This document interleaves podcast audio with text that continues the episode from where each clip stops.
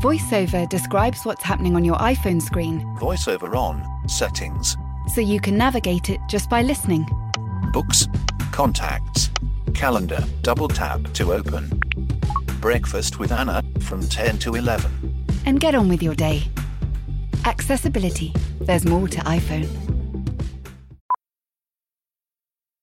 Millions of people have lost weight with personalized plans from Noom, like Evan, who can't stand salads and still lost 50 pounds. Salads, generally, for most people, are the easy button, right? For me, that wasn't an option. I never really was a salad guy. That's just not who I am. But Noom worked for me. Get your personalized plan today at Noom.com. Real Noom user compensated to provide their story. In four weeks, the typical Noom user can expect to lose one to two pounds per week. Individual results may vary. Hello and welcome to Danny in the Valley. Thank you for tuning in. We have a fabulous show for you today. But before we get to it, another milestone. So you may remember last week was show number 100. This week, our 500,000th listen. 500,000. Halfway to a million, which is incredible, especially given that the first season, season and a half was, uh, you know, slim pickings when it came to listeners. It's a very gradual climb from a very, very low base, but now we're cooking. So thank you so much for continuing to listen. If you dig what you are hearing, of course, I've got to ask do me a favor, tell a friend, tell 10, or give a rating on iTunes. Do both, do neither. Either way, thank you for everyone for staying tuned in, and I'll keep trying to track down interesting people for you. So, that's it.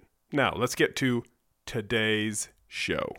Yo, technology.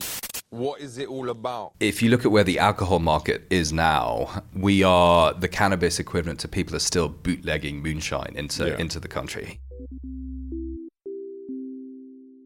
This week on the program, we are talking all things wacky backy, sinsemilla, reefer madness.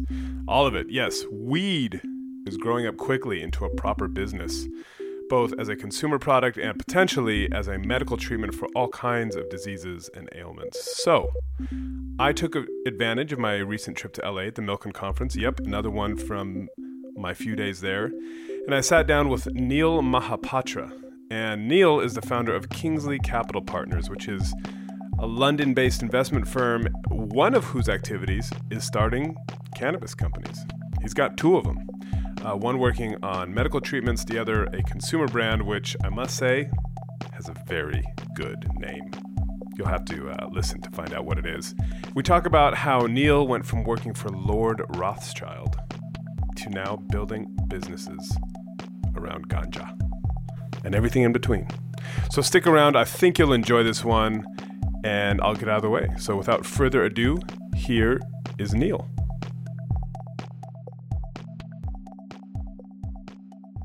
Yeah. Hello, does yeah. that work? Yeah, you're good. Great. That's just like that. Just like that. We're Amazing. live. First of all, thanks for negotiating the madness to to make it to our little weird little spare room. For Milken, it's um, it's a wonderful oasis of tranquility uh, in the middle of what is a, a well organized conference, but it's like an assault of your sen- senses. It's yeah, so yeah. frenetic. It's madness. Well, great. Well, so I have, I'm very interested. I'm a child of the '80s, Sure. And like the demon weed was something you stayed away from. And then Yeah. high school, all my friends smoked. In college, just living living California, it's kind of everywhere. Yeah. And then over the past five, seven years, there's been, been a real kind of transformation, obviously, from illegal to legal to medical uses, et cetera. And so I'd just love to get a sense from you of how you ended up, like, what are you doing and how you ended up here?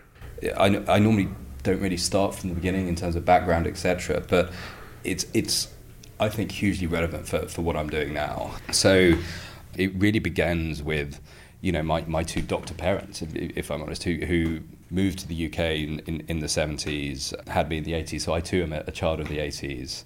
And sort of educated me in, incredibly well, sent me to, you know, a, a, fairly posh boarding school, and I then read biology at, at, at, Oxford. You know, up until now, I don't normally mention that, mention that, but because of, so were you going to be a doctor? Was that the, was that um, the plan? It was interesting. I, I I was going to be a doctor, but never through any parental pressure. Right. Um, it, it's fascinating how you just assume that you're going to do something that your parents are going to do. And, and, and, and they were so supportive when I said yeah. I didn't want to do it. And so I loved the subjects, and, and biology at Oxford was, you know, the, the nearest subject without it locking, to, locking you into that vocation. So did that, then um, went into investment banking. Three years, classic Morgan Stanley education. You learn, you know, a lot of a lot of good technical skills needed to get out. Uh, wasn't wasn't for you? It, not for me. Um, it is for a lot of people. It's a, it's a very exciting job, but I think people arguably divide into two sets of people. One is the the advisory world, uh, where you're very autonomous and, and, very professional, and the other is more of the decision maker, the creator, etc. And I, I don't think one is right or wrong. I think it depends on who you are. But for me, doing stuff and creating was, was much more important. And yeah. plus, I needed I, after three years of junior investment banking, you need some time off.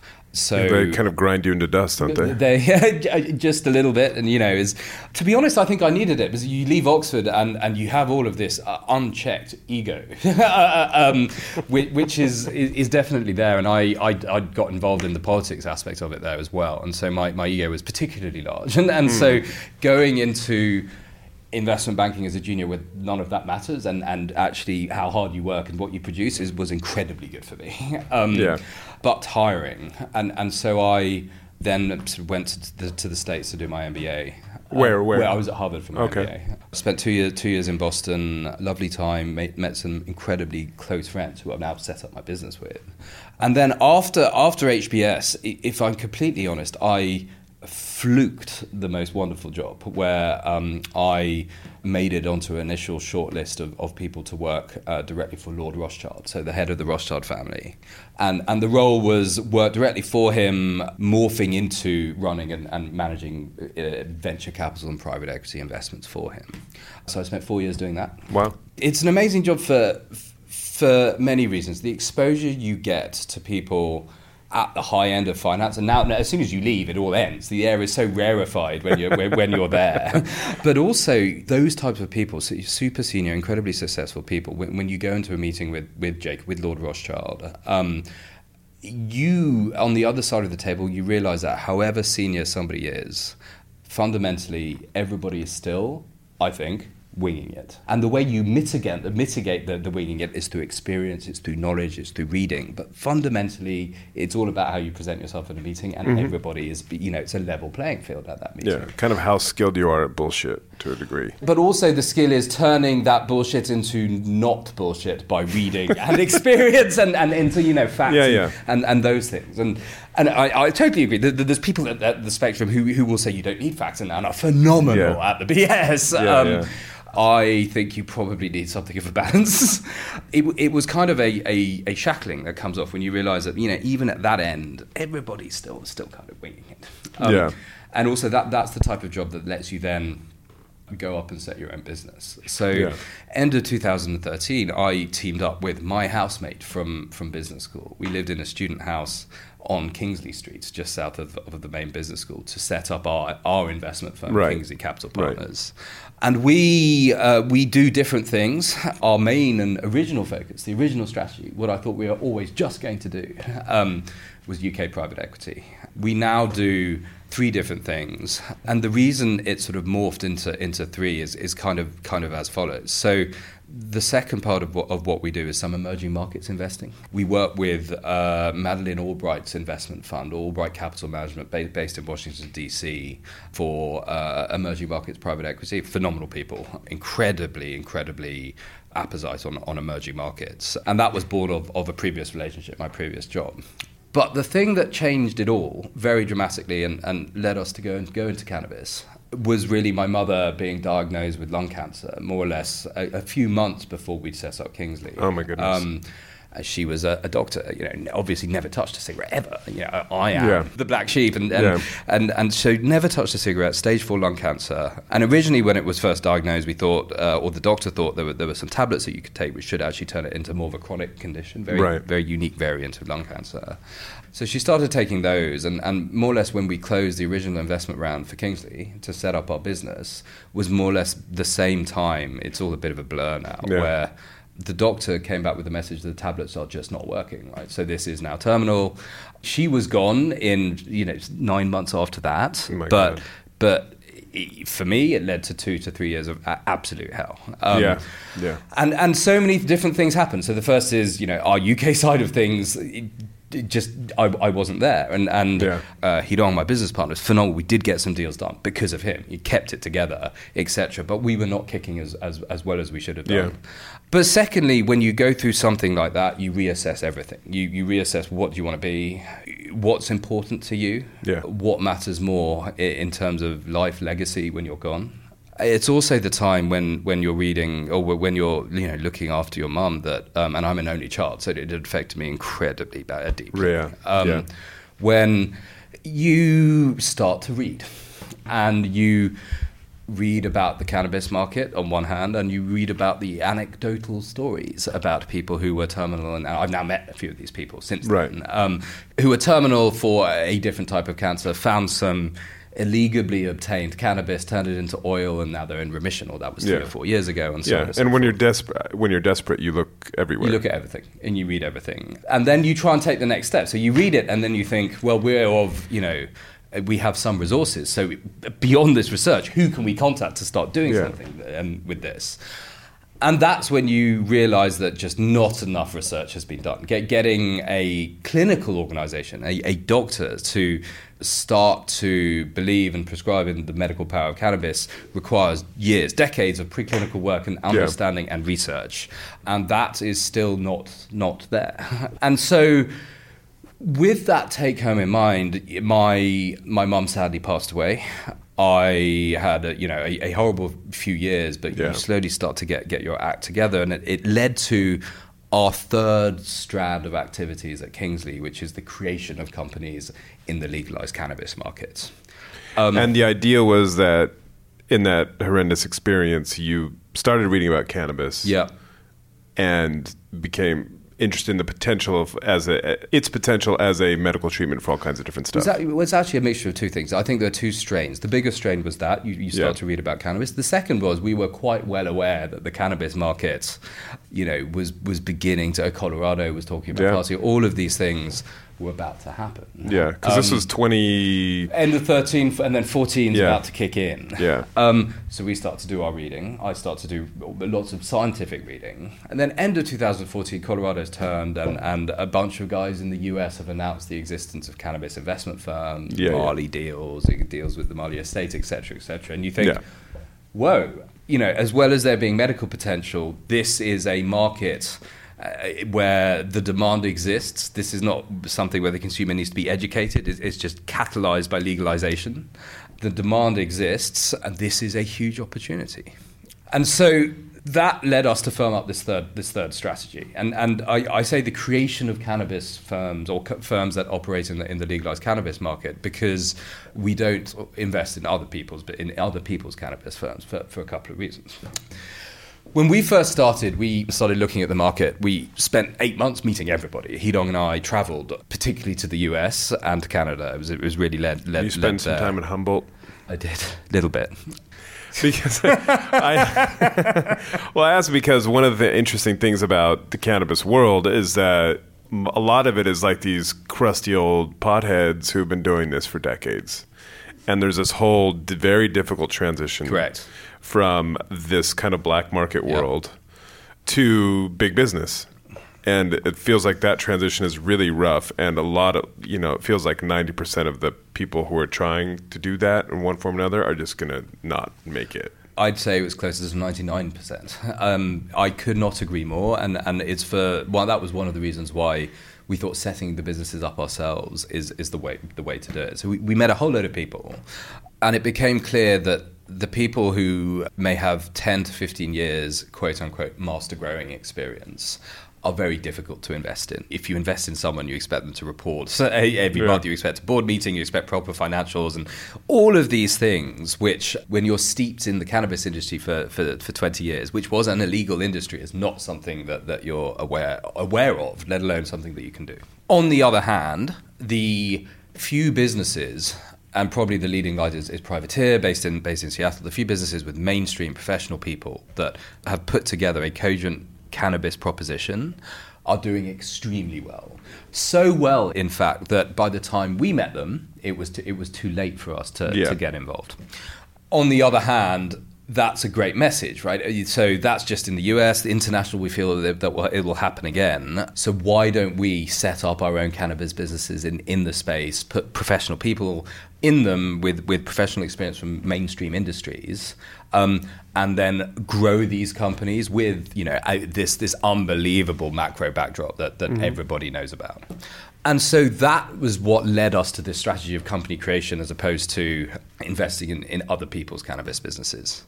And, and so with that, it then also became clear that there was kind of a, a scientific knowledge gap. I mean, it- It, was kind of clear from all my research with looking into, into my mum, and, and you realise that it, you know up until now there's been about 700 pieces of clinical research done in cannabis. Uh, That sounds which like a lot. It's not. It's it's tiny compared to the amount of research this is that needs to be done in order Yeah. to get a, a drug on the market. And even then, the vast majority of that is in whole plant cannabis. So, yeah. um, so what? So what is your focus then? Because there's a again here in California, Canada, Colorado, various places. There's a huge kind of explosion of people trying to do just basically like you know cannabis in every form. You know the Sure. vaporizers, Sure. like basically like direct to consumer products. And then there is the whole other world, which is medical, correct. which these seem to be completely different worlds. Yes, we're playing both. So we, we've set up two companies in the space. One is called Oxford Cannabinoid Technologies. The other is called uh, Equinox International. Um, Equinox will will sort of move to in a, in a sec. That's more retail and cultivation. The first thing that you're Yeah. referring to, and, and OCT is more biotech and, and medical. And so my personal view on on the market is that the if you look at where the alcohol market is now, we are the cannabis equivalent to people are still bootlegging moonshine into Yeah. into the country. Um, there's decades, if not centuries, of, of market evolution behind all of this. My personal view is that the market will bifurcate and bifurcate quite cleanly. It'll take time, but uh, over time it'll bifurcate quite cleanly between the recreational side of things, which is like alcohol. You know, if, if people want to consume cannabis, that's fine. Yeah. Call it consuming cannabis to, to for the psychoactive effects in whatever form. Regulate it, tax it. Nothing wrong with that. People have a glass of wine at, Yeah. at the end of every night. But then there, there will be another market as big, if not arguably bigger, which is kind of the medical cannabis market, which really plays on the medical potential of, of mm-hmm. cannabinoids. Right now, I think the danger is what you're seeing is that a lot of people are essentially quasi medical market. So, so cannabis is being bought for recreational reasons under medical guise. Oh, yeah. Um, and I think that is a very dangerous grey area for the cannabis Well, market. before there was legalization in California, a lot of my friends were quote unquote stressed. Yeah, no, exactly. And right? so they go to the doctor- Home growing, you got all of this type yeah, of stuff. yeah, but uh, you go to the go to the right doctor and you get a prescription, and then you go down to a bakery where they're making where you can buy like you know half a dozen cookies with you know pot cookies. Yes, and, and, and you know, and that had so before California went rec. I, I remember coming here about uh, four years ago, and you're, you're just staggered by not just the dispensaries, as you say, these chains of cannabis doctors, where who've built up huge Yeah. industries of, Yeah, of just issuing people with their medical card. You go in. A friend of mine had his done on Skype. I mean, it's, it's just remarkable. Didn't even go in. It feels like it feels like almost like you know there's a whole erectile dysfunction industry growing up now, where it's again like here in the states, companies like Hims or Roman, where it's like they're selling this as like you know erectile dysfunction. It could be an indication of a greater problem. Do an online consultation with a doctor, and we'll send you stuff for free in the mail. And you never have to see anybody Yeah. or talk to anybody. And it's kind of like they're creating this whole system where it's basically, I mean, it's all a, an artifice. And, and it, but it's, it's both an artifice and I think it's potentially dangerous as well because the, the uh, unless the medical communication is done properly and validated by science, Yeah. the whole industry could lose credibility. It's almost. the But doesn't it, isn't aren't you don't you have the opposite problem? It doesn't have any credibility, and you have to build some. Yes, and hence OCT. So Right. I, I could not agree more, and and I think what we're seeing now is that classic balance. I, I haven't lived through many creations of new industries, but the classic balance between all of this entrepreneurship and innovation in the market, which is a wonderful thing, particularly here on the West Coast. Yeah. Which gets up to a point, but the regulation's got to catch up. And, and when you're particularly playing in, in the public health arena, regulation is even more important. And so, with all of that, we, we kind of realize that there's, there's this medical gap, there's this grey area in the market of, of people selling cannabis for rec under medical guise. You know, before Canada went recreational, that's what it was. All of these medical cannabis firms selling cannabis for psychoactive effect. And it became clear there's not enough scientific research to validate all of this. So with that, and this is why I began with my university degree, I went to see my old biology professor, who I hadn't seen in about 12 years, and said, Hi, um, we are looking at the cannabis market. We think it's very interesting, but we also think that not enough research has been done. Why don't we see if we can design a research program together? And, uh, you know, the luck, I suppose, was one, he still opened the door to me about after 10, 10, 12 years, and two, he was a plant scientist specialist. So understood that, you know, the potential of plants and Yeah. natural products, and over, we can talk about natural products in a sec, but th- there's a huge history of natural products being great sources of drugs, antibiotics, etc. So that led to a whole load of discussions with the Oxford Medical Sciences departments, and, and it required about uh, nearly one and a half years to. Because yeah, what is the uh, and forgive me, what is the legal status in the UK? The legal status in the UK, it turned medically, or they announced the creation of a medical market in October. Okay. However, our research and OCT's business model is not dependent on any advance in legislation in order for it to be successful. It's if you look at GW Pharmaceuticals, Yeah, who've been- they've been doing that for 20, 10, 10 15 years. They're a proper leading light in the space. Yeah. Genuinely the Wild West. I mean, it's, it's a bit Yeah. easier now. Yeah. But it, it's a drug development company. Um, uh, GW is a biotech company that Yeah. works in the substrates of cannabis. OCT, Equinox is different, but OCT is a biotech company that works in, in the substrates of cannabis. Yes, of course, that all of this legislation has helped from a uh, education perspective Yeah. and, and to get investment interest and all of those things. But the medical power of cannabis was still there. Someone just needed to, to, to focus on all of this. So we then uh, spent a year talking to a whole load of professors at Oxford. Oxford works exclusively with us. The professors all, all work exclusively uh, with us and designed a research program. I had to meet the head of medicine. I had to meet the chancellor of the university in order to, to for them to ensure that Yeah. uh, yeah, I wasn't a clown. It's kind of So you didn't show up like smelling of weed and just being like, "Hey, man, I totally am interested." No, in- no, I normally try and save that for my professional investors. Just joking, I don't, I, I don't do that either. Um, no, and, and, and well, that's the whole thing. I, I firmly believe in order for the cannabis market to become legitimate, as it should, on multiple lines one is the recreational line, the other is the, is the medical line.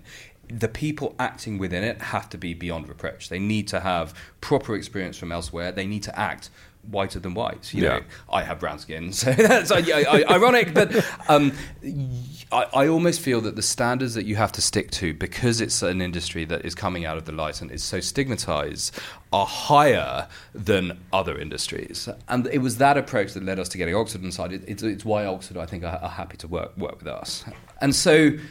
What we're doing now is a, a range of things at OCT, really to try and plug that knowledge gap, but also to try and look at solve problems which up until now remain in healthcare largely unsolved. And, Like- you know, like and what? Cannabis and cancer is a classic classic example. As a palliative kind of No. So, so Okay. cannabis and cancer as a palliative aid is is a path to say it's well trodden is, is not right, but it's a path that is being trodden and, and Yeah. must be trodden further. We're doing a little bit of that, but it, it's really all of these stories. And in, in the past 12 months alone, there was, there was a gentleman who had lung cancer, didn't tell his doctor that he was self-medicating with CBD oil, and then a few months uh, months later, amazing that it's the, the tumor tumor has shrunk. You know, there there's been examples over the past year in lung cancer, breast cancer, glioblastoma, brain cancer, all going into remission on treatment of oil that's either Exclusively that, or they happen to be doing that on the side of their normal. exclusively that. Okay. to the extent that in some cases it, it was terminal. And, and so we know that something is there. But at the same time, we can't yet answer the question why does that strain with cannabis, why will it shrink someone's tumor and not shrink somebody Yeah. else's tumor?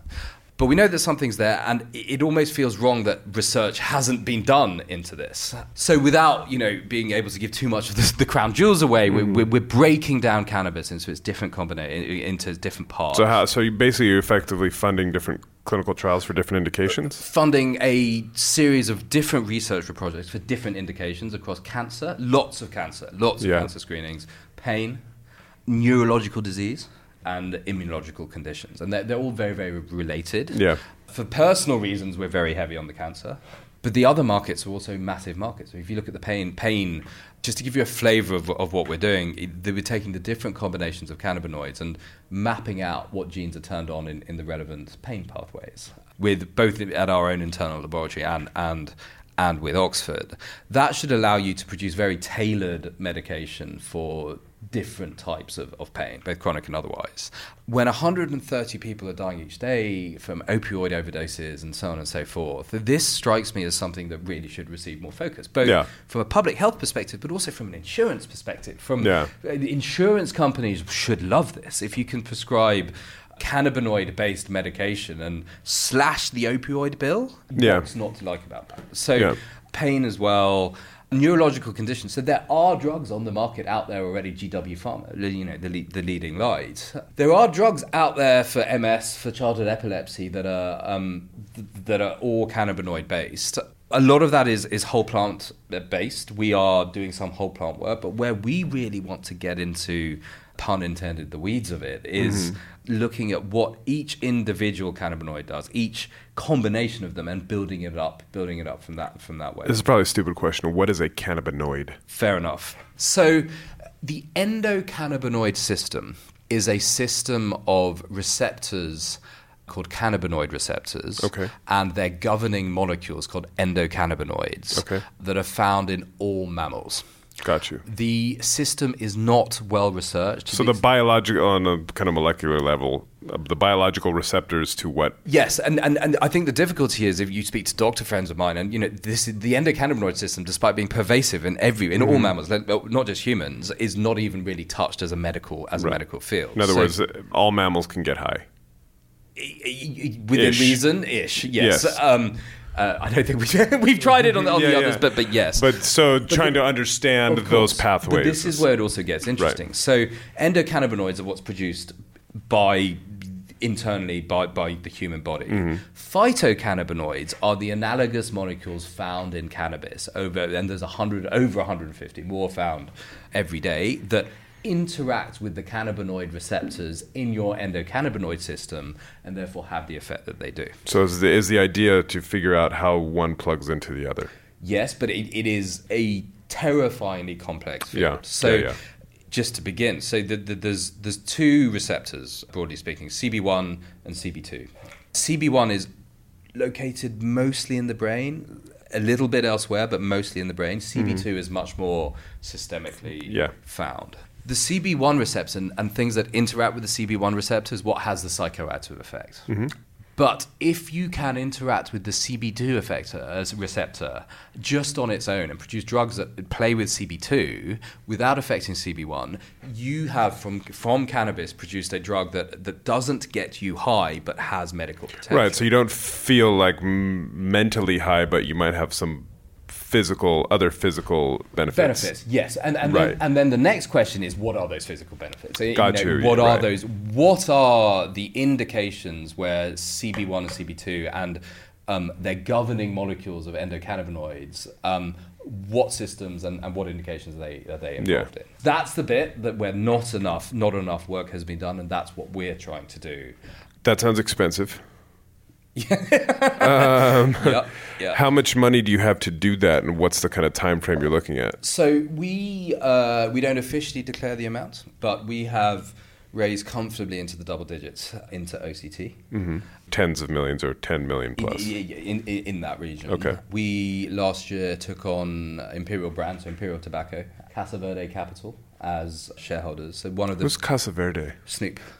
Snoop Dogg and, and actually who I haven't met and Karan Wadhera, who's lovely, is the managing partner of, of of Casa Verde. Um, they their fund just invests in ancillary businesses, so nothing touching the plant, which is a good way to get investors Yeah, yeah. actually on the hook. Yeah.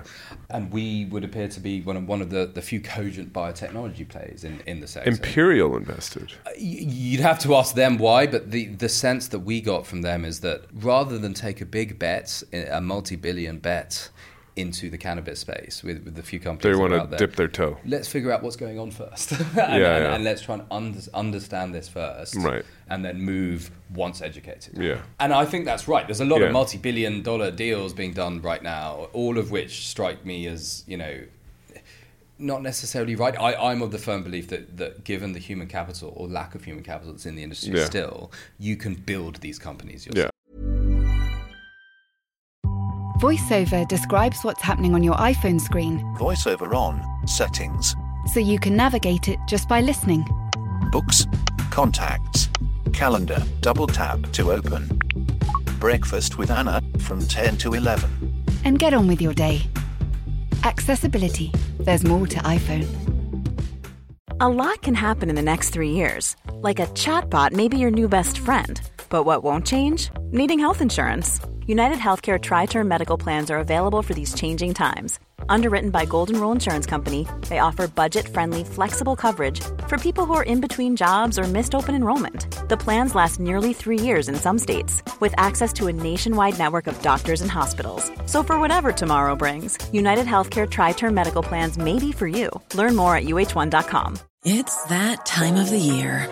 Your vacation is coming up. You can already hear the beach waves, feel the warm breeze, relax, and think about work. You really, really want it all to work out while you're away.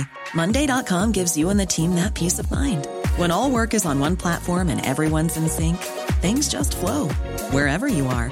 Tap the banner to go to Monday.com.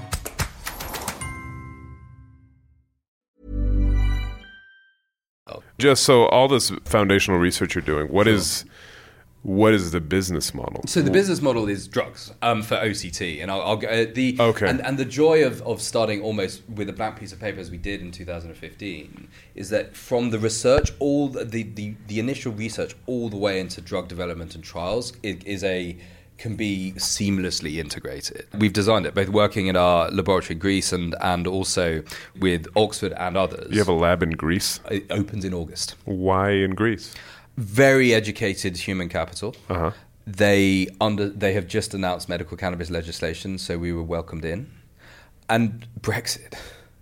What's Brexit have to do with it? If being based in London, getting grants from the EU for research is hard to do being based in London. So we corporate HQ is still in, in London, Yeah. but it's important to have a European entity that um, Oh, can access Right. or some of this capital. Got you. This all feels like a very long term play. Well, yes and no. So, so I think um, with with OCT, I mean, the short term, shorter term players, Equinox with brands, etc., Yeah. which I'd love, I'd love to discuss in a Yeah, sec. yeah. But OCT, yes, but we we've moved quickly, and o- O- Oxford's moved quickly. There's more. I, I referred to the 700 pieces of clinical research that have been done. 200 of that has been done in the past 2015 to 2018, so the past Oh, four wow. years, which Right. gives you a sense of how quickly it's beginning to move, but Right. also how little was done, you know, so 500 before in Yeah, the yeah, yeah. decades and the decades Yeah, yeah. before that.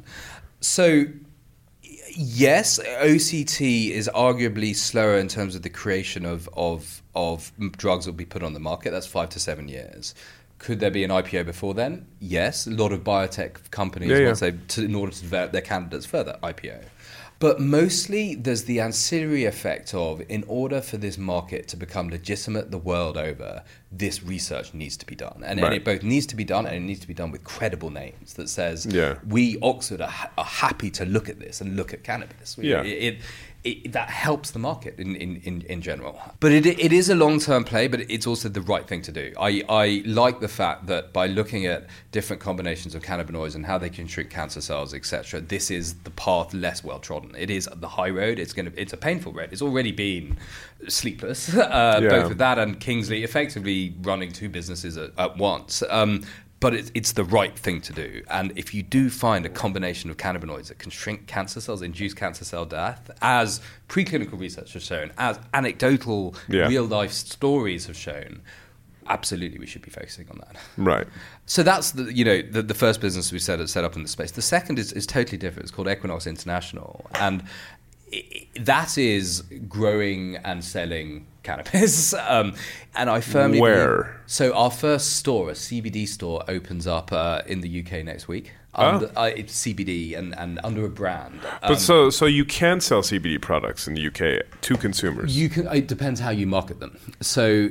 So CBD oils, etc. You can, but you have to. You cannot make medical claims. It has to be marketed as a as a. but you can sell like, hey, you want you want to get high or you want weed based products. But CBD does not get you high. So CBD is the so T, T apologies. So THC, the two major cannabinoids, phytocannabinoids Yeah. found in, in the cannabis plants, are THC is which gets you high THC, which Yeah. interacts with the CB1 receptor in a big, big way in your brain. in your brain, and CBD, which tends to interact with the CB2 receptor and has Right. all of this sort of medical potential and, and so on and so forth. So it's the CBD that, in many ways, people can get comfortable with first before moving on to kind Right. of understanding and buying THC type products.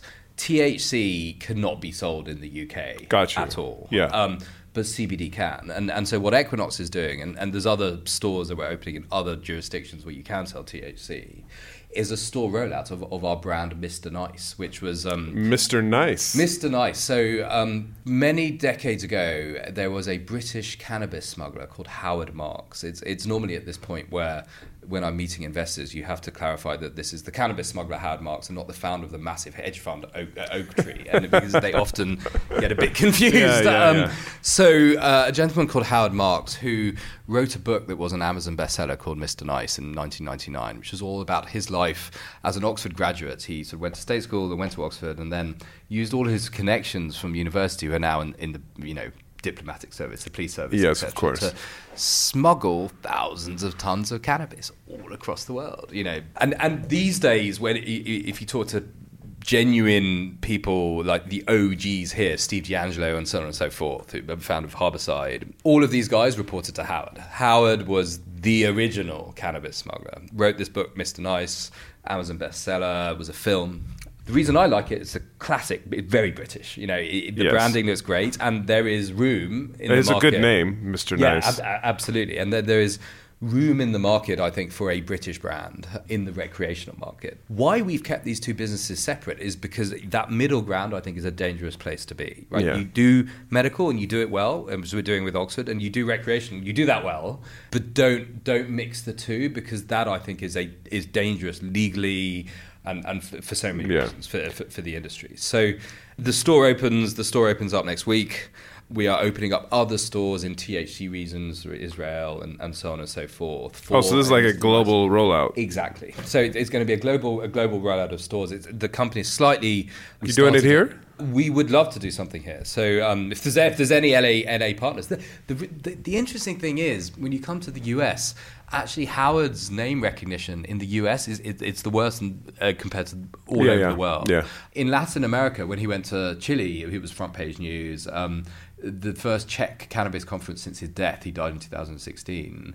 They built a shrine to him. I mean, he is known the, the world over, and there's genuine cannabis credibility there. If you look at some of the other brands that are trying to grow, you know, they're very celebrity based, and, and Yeah, yeah. that's great. Like Snoop Dogg. Does, Yeah, yeah. absolutely. Um, but Snoop is primarily known as a incredibly successful singer first. Yes. But likes cannabis. Bob Marley, the same, right? Oprah, incredibly successful, clearly, you know, must like cannabis to start a female brand. Howard was known. Wait, hold on. Oprah has a brand? Oh, there was an announcement out the other day that she's creating a female focused Oprah Winfrey cannabis brand. I did it was not six, know six that. months ago, or something, like that. Everyone's doing it. Right? They, the, the, the, the, the celebrity fad of starting your own cannabis brand, Willie Nelson for the country singers. Of one. course. of course, Of course. Willie's Reserve. In, in, in, He's a Snoop Dogg of country music. yeah, exactly. Um, but Howard Marks was the original cannabis smuggler, and, Right. and and the the branding, which is you know very black and white, is obviously black and white, low cost of production. Mm-hmm. What's not to love? Um, and and so yes, w- there's the opportunity for a. So are you a opening in like brand. Kensington or Whitechapel? Kind of.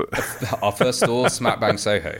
okay. With Mr. Nice T-shirts, oils. It- it's a, And it's so, what are the oils as well. supposed? I know you can't make medical claims. No. What do the oils do? What is the stuff that you're selling? What is it? Is we it are selling CBD oil, which has been extracted to a high high quality in Europe, and are bringing them in as Mr. Nice sort of CBD oil. As that aside, we are also. but what is the oil supposed to do? It is meant to make you feel not high, but it meant to make you feel slightly more relaxed and slightly more alert. Right, you just like rub it on your elbow or something. Uh, sublingual, under uh, under under the tongue is, no, is normally how it's done. Got you. um, but you know, each person is different. The difficulty is one person will say, "I buy CBD oil for this," and another person Yeah. will say, and, and it is actually not our place to tell them that it does this, this, and this. That you can't make those claims. So the first stores in Soho, are very, very. I mean, the equivalent, if you look in the US, there's a company called MedMen, which has, some Oh, yeah. high-end Oh, yeah, yeah, yeah, yeah, yeah. They're worth 1.5 billion on the stock exchange, and it's, It's kind of a classic dispensary play. Yeah. We look at that and what they've done in the in, you know in the US, and, and as the international market is literally about to open. And we think that the same can be done. The same can be done Right. here. So, Mr. Nice branded products, Mr. Nice stores.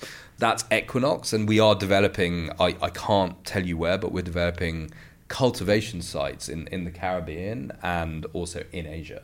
In a country which, when we announce it, will knock everybody's socks off. And I'd love to tell you, but but but I, Right, right. but I uh, but I can't. Um, And so, where are you sourcing the actual plant? Where are the plants coming from that produce the oil that you're using right now?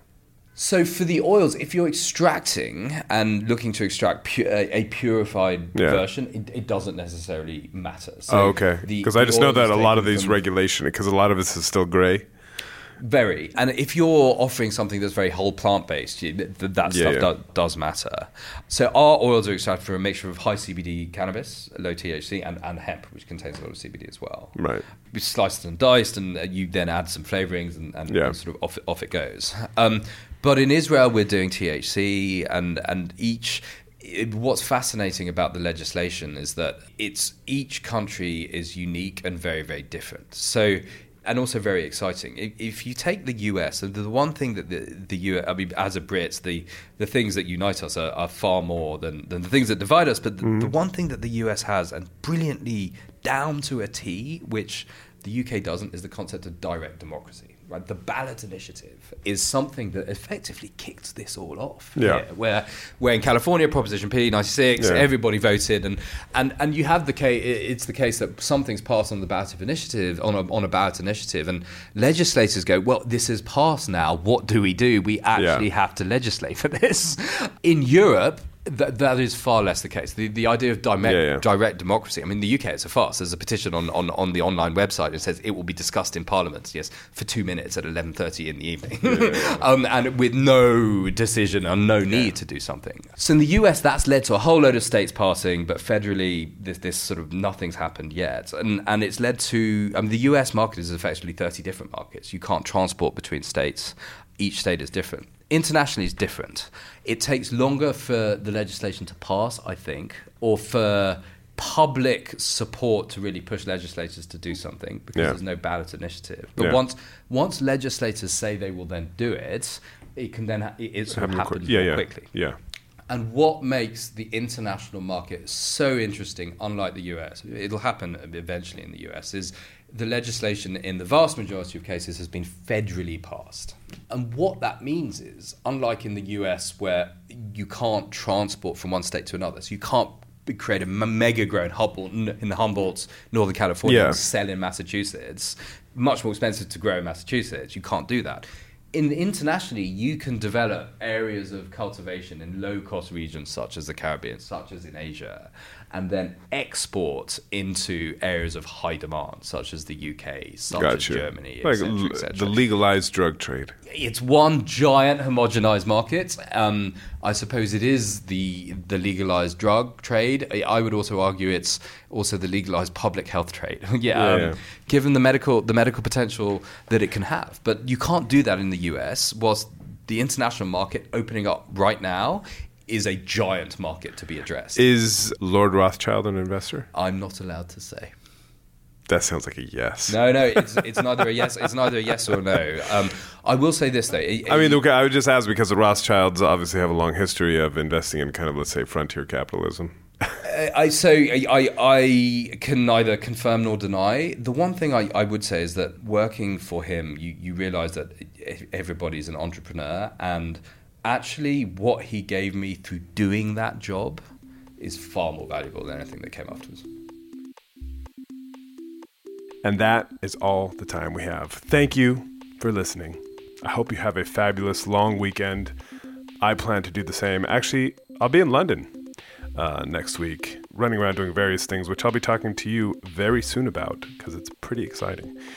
But anyhow, um, we'll be back next week, normal time, normal day, with uh, another episode for you. In the meantime, enjoy yourselves, be safe. In the midst of all that, give us a rating and review. You can also find me on Twitter at Danny Fortson or in the newspaper. I think I'm writing about Tesla this week, so check that out. Have a good one. See you next week. Bye bye.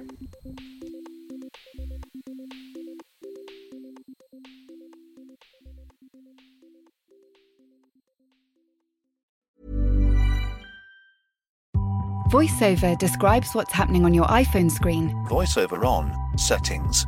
so you can navigate it just by listening. Books. Contacts. Calendar. Double tap to open. Breakfast with Anna from 10 to 11. And get on with your day. Accessibility. There's more to iPhone. Hi, I'm Daniel, founder of Pretty Litter. Did you know cats tend to hide symptoms of sickness and pain? I learned this the hard way after losing my cat, Gingy. So I created Pretty Litter, a health monitoring litter that helps detect early signs of illness by changing colors, saving you money and potentially your cat's life. Pretty Litter is veterinarian developed, and it's the easiest way to keep tabs on your fur baby's health right at home. Go to prettylitter.com and use code ACAST for 20% off your first order and a free cat toy. Terms and conditions apply. See site for details.